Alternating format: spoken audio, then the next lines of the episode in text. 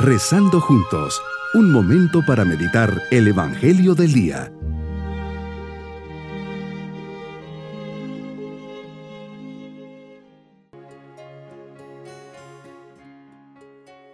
Les saludo en este día, viernes de la décima primera semana del tiempo ordinario. Dispongamos nuestro corazón para este encuentro. Padre bueno, vengo a tu presencia para escuchar tu voluntad. ¿Qué quieres de mí? ¿Cuál es tu voluntad para mi vida? Dame, Padre mío, fuerzas para cumplir lo que me pides. Es muy fácil decir, sí, quiero lo que tú quieres, pero la verdad es que cuando viene la prueba o me pides un poco más de sacrificio, me olvido rápidamente de mis buenos deseos y comienzo a quejarme. Hoy vengo ante ti para pedirte perdón por lo poco comprometido que soy y para pedirte tu fuerza, pues, ¿qué es el hombre sin ti? Padre, en ti confío. Meditemos en el Evangelio de San Mateo capítulo 6 versículos 19 al 23.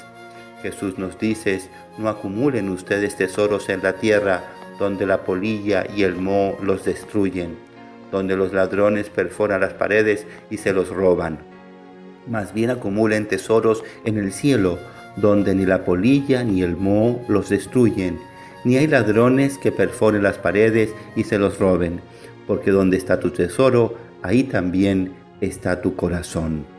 Nos dice Señor, tus ojos son la luz de tu cuerpo, de manera que si tus ojos están sanos, todo tu cuerpo tendrá luz, pero si tus ojos están enfermos, todo tu cuerpo tendrá oscuridad. Y si lo que en ti debería ser luz no es más que oscuridad, qué negra no será tu propia oscuridad. En este pasaje Jesús nos da dos grandes enseñanzas.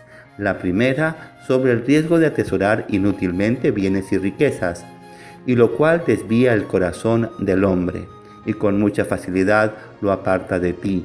Y la segunda sobre el uso de nuestros ojos, los cuales son la fuente de luz u oscuridad para el corazón, hoy tan atacados por tantos ámbitos, una invasión en todos los ámbitos de nuestra vida. Pensemos por un momento en la última revista que leímos, en el comercial de televisión, y ni qué decir de la última película que vimos. Veremos que unas veces de manera discreta y otras abiertamente nos encontramos con temas sexuales, ¿Qué decir de los chats de los grupos de amigos y compañeros de escuela? ¿Cuánta basura se manda? Y lo vemos todo tan natural y no pasa nada.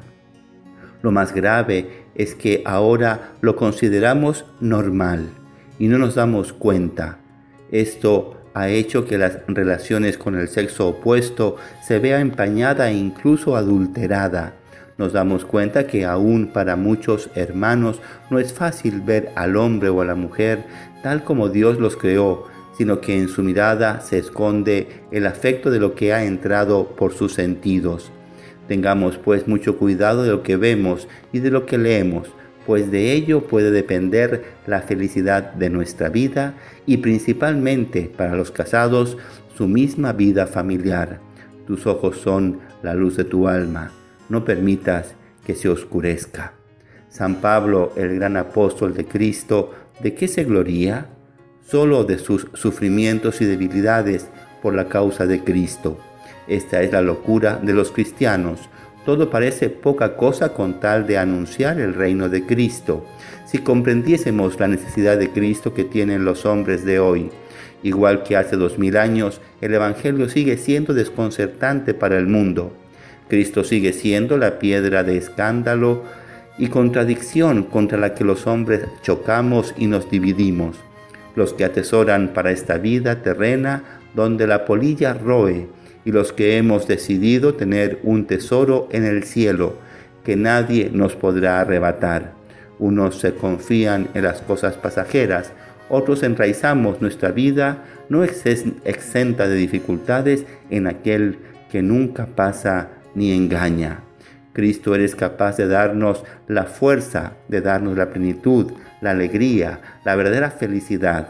A San Pablo, ese gran hombre que vivió tan intensamente la experiencia de Dios en su vocación y en su misión, Cristo le dio toda la fortaleza y esperanza para seguir firme en su fe a pesar de tantas dificultades.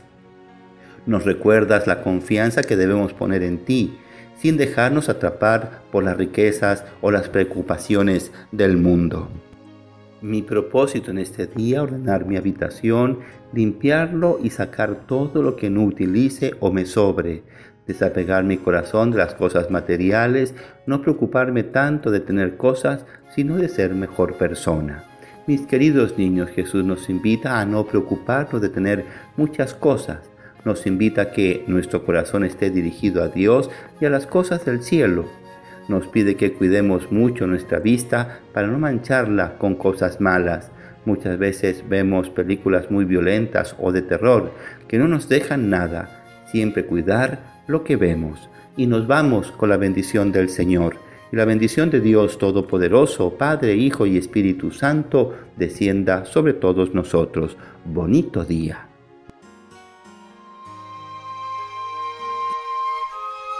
Hemos rezado junto con el Padre Denis Doren, Legionario de Cristo.